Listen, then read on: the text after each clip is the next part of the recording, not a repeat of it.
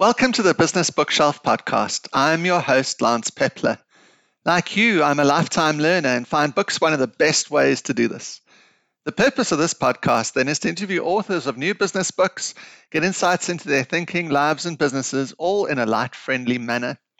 And before we start, can I ask that if you think someone will benefit from listening to a podcast about authors discussing their books, it covers a, like a broad range of business related topics, then won't you tell them about the podcast? And if you haven't subscribed, then consider doing that as well. Today, our guest is Lisa Koss. For more than 25 years, Lisa has been working at the intersection of individual, team, and organizational transformation. As partner and co founder of Ontos Global, her passion is to support executive clients to dramatically increase their impact through increased self awareness, resiliency, agility, and the capacity to act wisely and decisively through complex and uncertain times. She's the author of the book Leading for Learning. People do their best work when they are motivated. This may sound obvious, but while people managers instinctively agree with the centrality of motivation at work and its impact on employee engagement, their practices do not follow. With so much real work to do every day, how can managers also carve out time to learn, engage, build relationships, tap motivation, encourage development, and inspire? The problem is a false dichotomy between the world of business and, and that of people development. What if managers were able to systematically transform everyday business issue into meaningful developmental coaching opportunities with employees at the same time? The book has a proven coaching approach to radically shift conversations away from either or positions and uses an entirely different lens, transforming business challenges by connecting them directly to employee motivation to achieve the desired business result while dramatically increasing employee engagement. Enjoy the interview.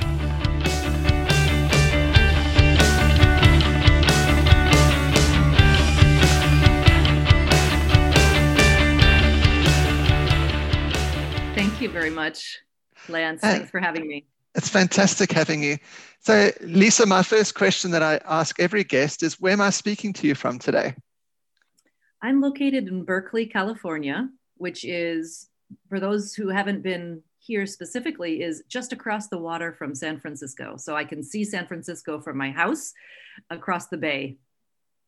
I worked for a multinational IT company for 14 years that has cylinders as their head office in San Francisco.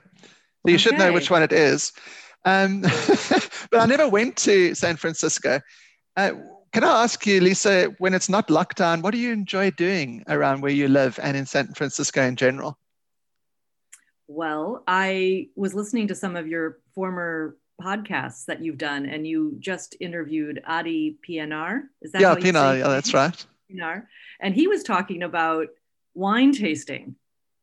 And of course, here, just like in South Africa, there's great wines there, there's great wines here. And one of the things I enjoy a lot is wine tasting and uh, eating good food. And that's also great, uh, great endeavor here in the in the Bay Area because we're kind of famous for for good good food.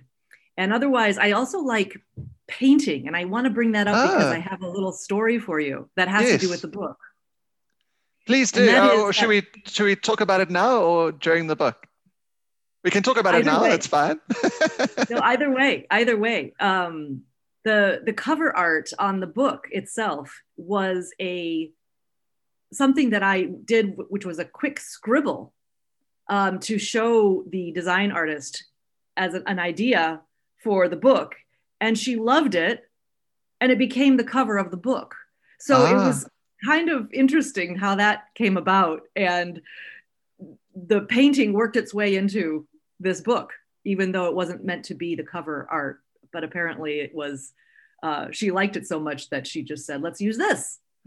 Uh, of course i'm going there straight away uh, to amazon again to look at the cover of your book. And it's green yeah, it's, and orange with blue light blue turquoise.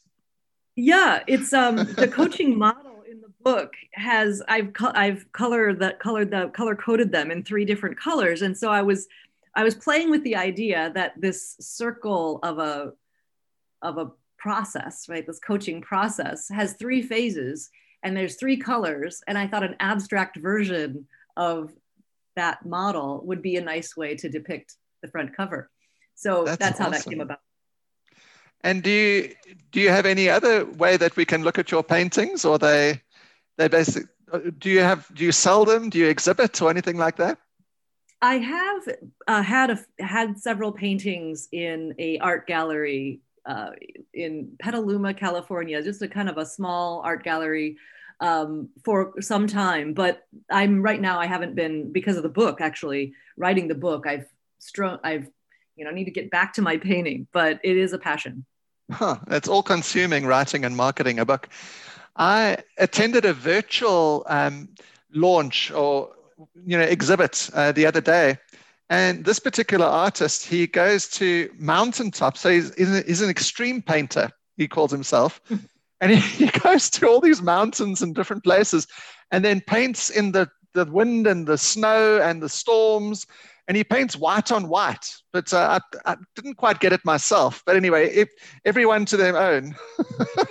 wow, wow! And I suppose white on white, not just for snow snow landscapes, but maybe different different tones of white. I guess.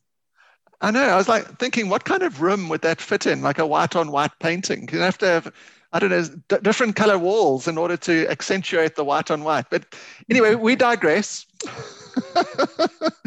um, Lisa, congratulations on your book. I really, really enjoyed it, Leading for Learning. And what led you to writing it? And can you give us a brief overview of it? Mm-hmm. Well, what led me to write it was that, gosh, really, um, I've developed a program for many years ago, maybe 10 years ago, to teach managers how to coach mm. and it's a it's been a it was a two day program and i and you know i've taught it um, for a long time along with my business partner and maybe dozens and dozens of times and it's been presented in nine languages by our associate faculty and it's really been a labor of love because why i wanted to write it is i noticed that working with people managers for 25 years that they've never really been taught how to lead people. Mm. And so after, you know, they're technical specialists in their functions. They know a lot, but those technical leaders get promoted because they're very good at what they do, but not necessarily because they know how to lead anyone, but they're somehow through osmosis. Managers somehow need to know how to lead others and how to think developmentally and how to coach them and all of the skills that go with that which just are really not taught mm. and so it's been such an important part of um, my thinking around how to develop people because i'm such a learner myself and maybe i'm i've always been curious about how you know how do i learn and how do i understand things and pick up new skills and so this program i you know we developed over these last years and finally i said okay now i need to formalize this mm. i need to just put this down into a book and actually get it out there because there have been thousands of people who have had this program and i thought it was time to to make it more concrete of a you know kind of a culminating act not that i'm done teaching it but still it's it seemed like the right thing to do is to actually put it down and disseminate it better. So I guess my curi- my curiosity, my my empathy was for all those people managers who never really had really never have thought too much about helping other people develop not only their ability to know more about the technical side of what they do, but how do they help people accelerate their thinking, accelerate their learning, empowering them really to be better leaders, not just better better um, knowledge workers or i should say i should say kind of technicians or whatever field they're in yeah so not not just approving leave forms and stuff like that yeah i mean what what you know organizations so mm. much need to engage people and really that's the crux of the book which is there's there's so many benefits to coaching that is almost you know listing it as almost um, overwhelming in terms of how important it is in, in my mind because mm. You know i know that i'm motivated by knowing how to by i'm motivated by learning and by now not everybody is motivated by learning but they're motivated by something. And if people leaders don't know what people are motivated by they are kind of leading with one hand tied behind their back. Mm. because we need to be engaged in the work we do. Young people in particular are no longer interested in just working for work's sake um, life in the world is moving very quickly. We need to be learners. We need to keep up. So there's, you know, and, and in these times, like just thinking about COVID, you know, there's um, um coaching is a is a one-on-one um, experience where people can feel seen and heard and and held um, in that they are being noticed and that somebody is paying attention. And so it is a it is a way to kind of stabilize a person or a group or a workforce coaching en masse mm. in that it's an opportunity for people to speak and be heard and actually to connect with what they care about and to translate that into a higher performing individual through that personal connection and through the process of coaching which connects what needs to get done in the workplace with with um, what that person cares about, what is their motivation. And that is the formula that I have been developing for for for quite a quite a few years now and is and is the content of this book. Mm. And that's incredibly rare actually because I I'm 50 I, I just turned 50 and so I've been working for you know 30 years and I can honestly say that I've never had a manager who's a coach. And so I think it's although it would be wonderful it's very rare and maybe I'll start with the first basic question because I had breakfast with a friend of mine last week, and she's a manager. She's got uh, nine people reporting to her, and she said she just doesn't have time to you know give people individual attention, etc., and to work with them. But do you think, as a manager, is uh, is a manager expected to coach as part of their basic uh, role that they have as a manager? Absolutely. I, I think mm. it gets for some reason, which I really, I really find fascinating, when individuals get a promotion to a people leadership role, and then the one after that, and then the one after that, and the one after that, somehow the focus always tends to be on, you know, setting vision, important, but setting vision, leading. But what does leading really mean? Um, mm. You, you know, people lead, and there needs to be a follower there needs to be somebody who is engaged with that individual. And as the famous saying goes people don't leave companies they leave people they leave yeah. their manager.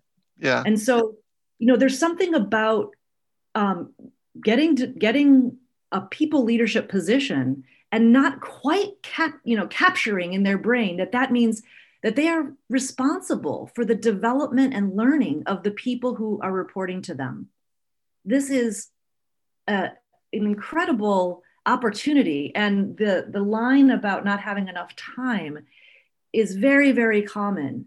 And yet, the leap of faith that people seem to talk about, but not actually spend enough time doing, is, is you know, getting the skills that help them create high performing teams so that those people leaders don't have to work so manically that they are able to create teams that are self managing, that are engaged, that are motivating, and that step up and lead pieces of the work that maybe that people leader was doing prior. So they're yes. people leaders are working so hard.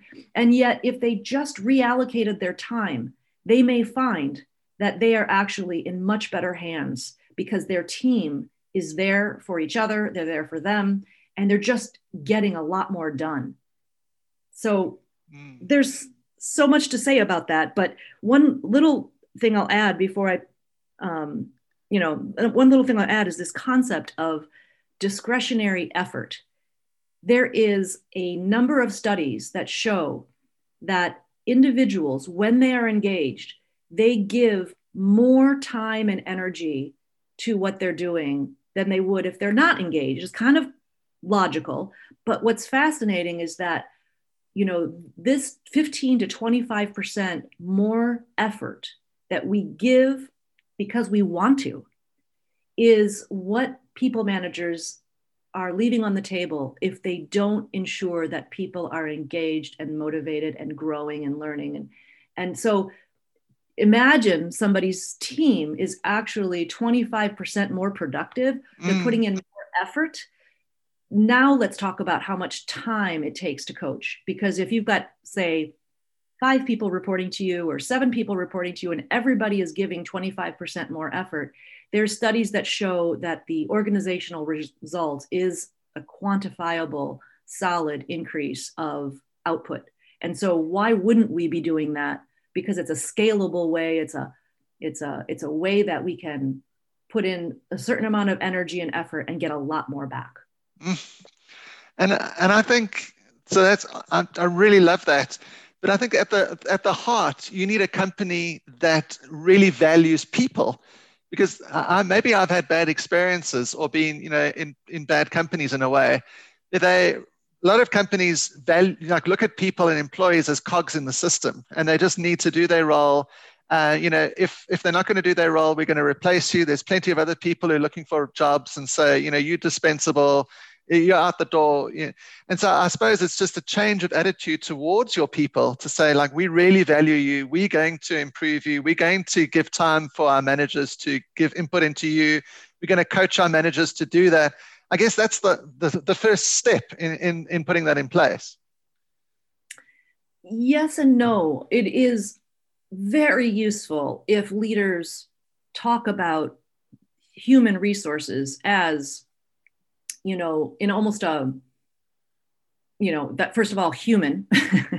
and, um, and that also though they really believe they really believe in this philosophy where that when you know budgets are tight they don't cut learning and development for example mm. we have a mm. client right now who when the new ceo came decided he was no longer going to cut the learning and development budget when things got tight. And for 10 years, continued to prioritize that, even though it was a tough choice.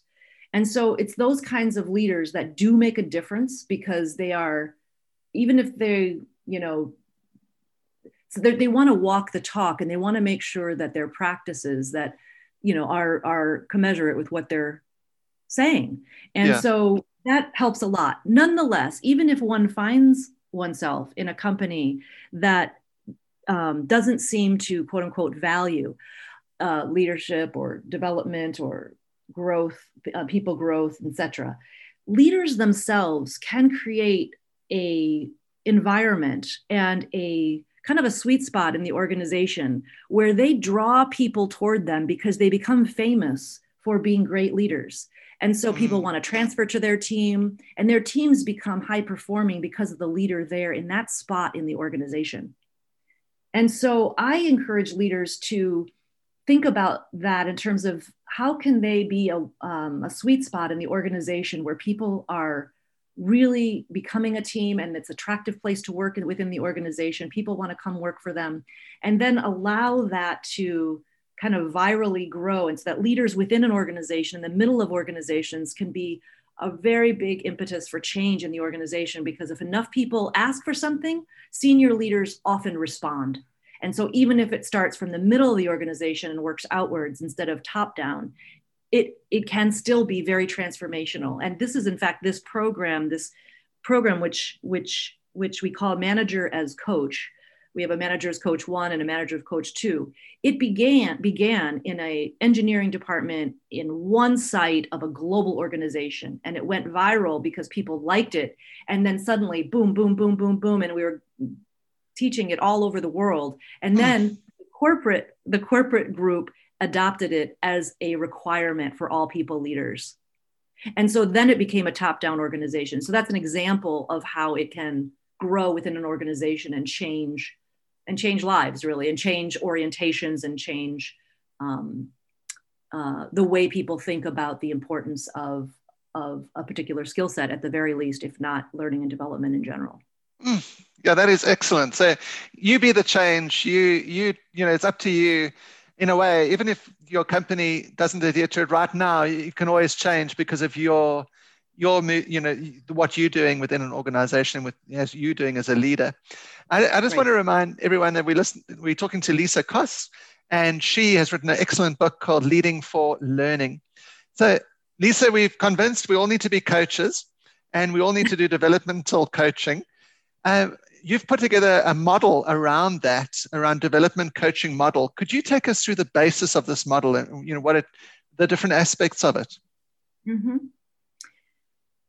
There are three phases in this model. It's a seven-step model.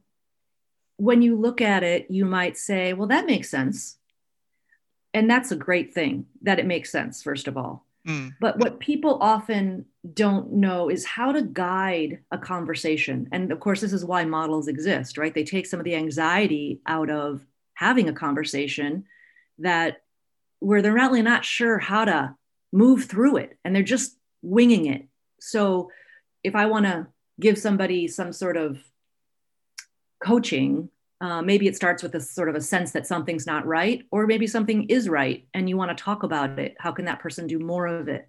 Or how can that person pay attention to something that they're doing so that they can become more effective? As people leaders, sometimes it's not clear like, how do I get from A to B? How do I have this conversation? I just start a conversation and then we wind around and see where we land and try to end up with some go dos. Yeah. Um, what is what is the process? And that's what a course this model is is is giving a framework for people who are guiding these conversations of how to navigate.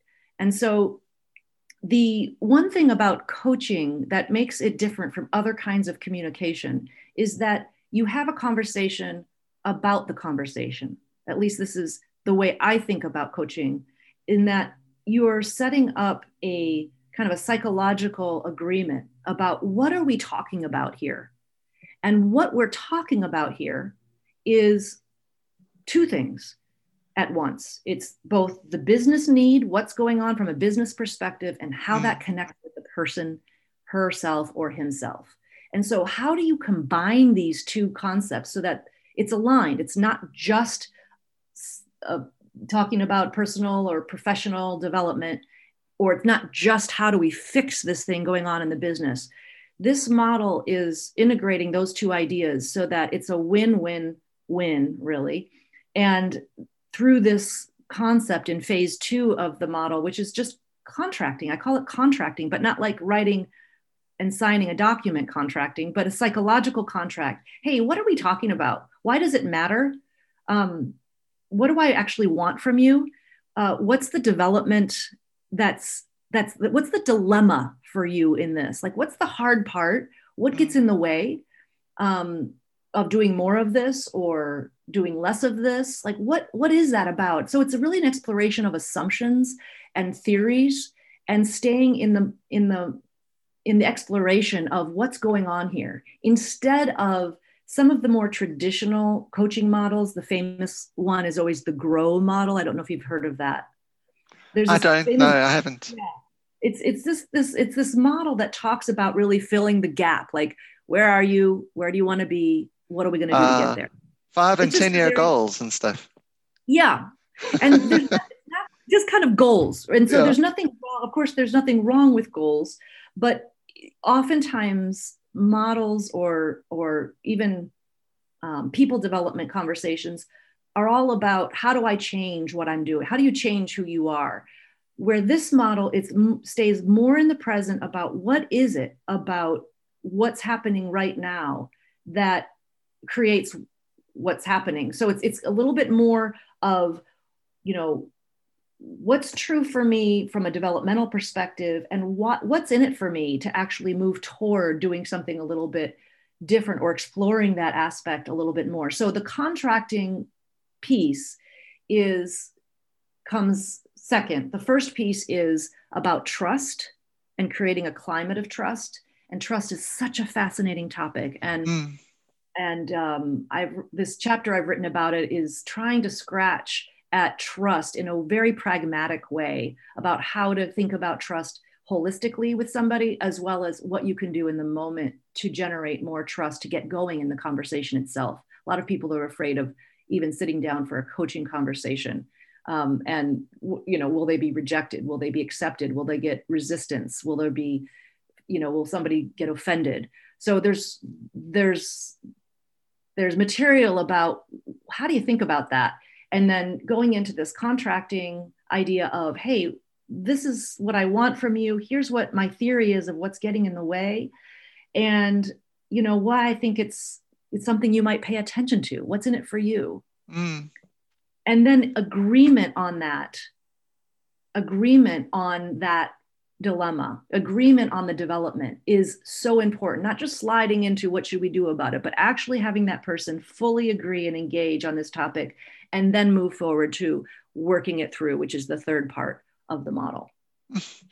And i want to get onto trust now but uh, what what i what came to my mind and uh, when i was listening to you now is that a manager then needs to realize that they might lose their their person if they go through this process. So they they need to be selfless in a way in order to have the best interests uh, of you know their their employee t- to such an extent that they'll grow and develop until they're no longer even at the company anymore, at least not reporting to them. So I suppose it needs to be that realization for the manager that that might happen as well. Yeah, the the you mean that they would maybe not engage well and therefore there'd be danger in it? No no I, just mean that if you've got you know someone who works for you and you really like and they you know, they do good work for you but you you know you see that they've got such abundant skills in one area that you want to help them in the coaching efforts to improve that area and you know, give them you know objectives that might lead them to another part of the organization entirely or even to something else they might start working for themselves or do whatever. Mm. But the realization that because of your coaching and your input into their lives, that you might lose a valuable employee from your team. Yes, I've actually heard that from a senior leader in one of our current clients who who said exactly that thing that it's it's so frustrating because he's a person who likes to develop people and does a good job at it and then they then they leave because they find they, they, they get more empowered they get more confident mm. and at the same time what's the alternative, right? Do we really yeah. want the opposite? And so, you know, I think it is selfless. And I think that is one of the ways that people build trust. And they, quite frankly, build a reputation and they build a legacy because they are actually care about people the, and the they have their best interests at heart. It is selfless. And that is actually the, the definition that I use in the book, which is that there's two pieces of trust one is the person has to feel that you have their best interest at heart, and the person has to feel that you're competent in a way that relates to what's going on right now, whether it's that coaching itself or whether it's the topic at hand. They need to trust that what you're saying or what you're doing um, is is smart or is sort of makes sense and that's why again leading somebody through a coaching conversation in a you know fairly competent way will do a lot for the result that you have which is therefore you know you need to you know skill up skill up in how to have these conversations so that people feel safe that you are guiding them and leading them and that mm. you care about them and you, you spoke about grow and the different ways that organizations have done the you know the development of their of their staff. And i've invariably, you know, sat down with my manager at the beginning of the financial year and said, you know, these are my objectives, these are my KPIs, this is how I want to grow in two to five to 10 years' time. And the the trouble, I'd love to talk to you about trust now, but the trouble is that you don't want to be truthful in these documents because they might have repercussions. And they like, mm. you know, if you put down that you actually want to grow in a, a particular area in five or 10 years, that might not be so good to put in writing. What do you think of those, you know, performance plans? Do you think they work? Do you think they should be something that you write down, or is it more a verbal type of a, agreement with your with your manager? No, I I think you they definitely should be something written down. But okay. what I often say to my coaching clients is that you can have two sets of goals. You can have your um, you can have your goals, two or three goals that you are working on with the support of your manager that align with what everybody needs. And you might have one or two personal goals. I- imagine for a moment that one of your goals was to um, be more confident speaking to your manager. Or um, you know that you um, have trouble trusting people. Maybe for some reason you you don't trust your organization to have that information and you just want to work on the side with your coach about these and integrate it into the coaching. Uh, i think that's perfectly normal the very first thing you need to have is actually confidentiality and sometimes it's not um, people don't feel safe and that their information will be held confident and confidential and so mm. I would say that with a coach, um, now granted, when you're coach, that's I'm talking about a professional coach, aren't I, in this moment? Yes managerial coach, I think you do have to be a little strategic um, in in what you work through, depending on your environment. Um, and that's where it's good to have an external coach, quite frankly, because you can yes. speak completely transparently, and that's such a relief. And that's why you know also you know we do a lot of coaching here and do a lot of and and and many leaders recognize how important it is to use external coaches so that people can get after what they most need to work on. And then just be happy for them if they feel their need to move on or to move to a different location or to you know take a promotion. I mean this is this is this is good for the world right? That people develop themselves and feel fulfilled. And if you help somebody do that there's no doubt they wouldn't be grateful for that opportunity and that you know you trust that that will come back to you in some in some way as a leader and as your from a reputation perspective and and from a legacy perspective? Yes and I, I, suppose maybe i'm being a bit silly really with these questions because you know if you wanted to be something like a guitar teacher or a musician or something like that that wouldn't be helpful to discuss with your manager. So you'd need to right. do that on your own. You, know, you're, you, you want to be a motivational speaker or whatever you want to do as your side hustle or any or you know something that you want to do in a few years time is not really worth speaking to your manager about that's not going to interest them really oh and yet and yet what's interesting about motivational speaker i could imagine a lot of developmental opportunities where somebody could find themselves um, presenting much more than they do because mm. they talk with their manager about their interest in becoming a a better speaker for some future career opportunity, even if that was out in the open. I could see that being very much a win win for the next number of years, especially if you can continue to help them develop and develop. And it's a win win, as is even guitar. So here's a funny little story. we have actually a a client who is a guitar player and uh, aspiring, kind of a amateur um, but talented um, guitarist. And given COVID, one of the things that he began doing in the organization was on the weekends gathering the other musicians in the company and doing online online um, kind of concerts and letting everybody hear them play wow. on the weekends as a way to build um, community and, and to morale build and yeah that's morale. amazing awesome. and so if i knew one of my employees was looking to become a, even a professional guitarist i might say great so what's your timeline and you know do you have any ideas of how this could be uh you know how how it could tie into what you're doing today or how it could fit with the vision of us as a company i mean who knows what ideas people can come up with about how it how it fits and whether it's a an event or you know allow people to shine in the way and maybe that person decides to stay because they're actually getting that that itch scratched that they want to be creative in a different kind of way, but there's a place for them at the organization. That's amazing. That's incredible. I, last year, I tried to start my own business, and it, it was around exponential growth. And you know, working for the IT company that I left, it would have maybe fitted in with what they were doing because it's like how you grow and faster, 10x, and like a Facebook and a you know Airbnb, etc. And one of the questions I was asked first when I when I ventured into this avenue was have you told your company about it? Isn't there room in your company for you to help them grow a division exponentially or a part of the business exponentially? And my unfortunately, my immediate reaction was no. There's no there's no scope for me to do that whatsoever. And hmm. I love the fact that people reading your book or engaging with you are now changing. And so you've got organizations and managers who will incorporate almost anything into, you know, into the company in order to see you grow, to see you thrive, and it has an impact on the company. That's absolutely wonderful. Thank you for that. Mm-hmm. Um, yeah, yeah, and of course, it's, it, it's it's depending on how you know every manager has an open, you know, is is more or less open-minded and creative and innovative and developmentally minded.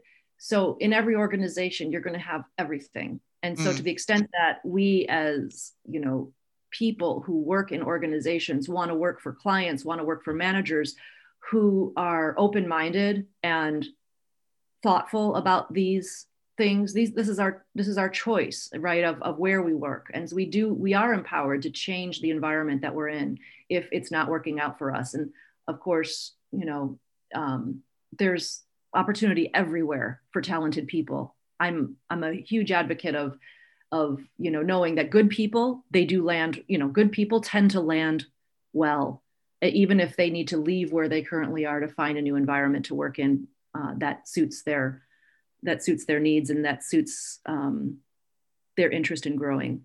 That is brilliant.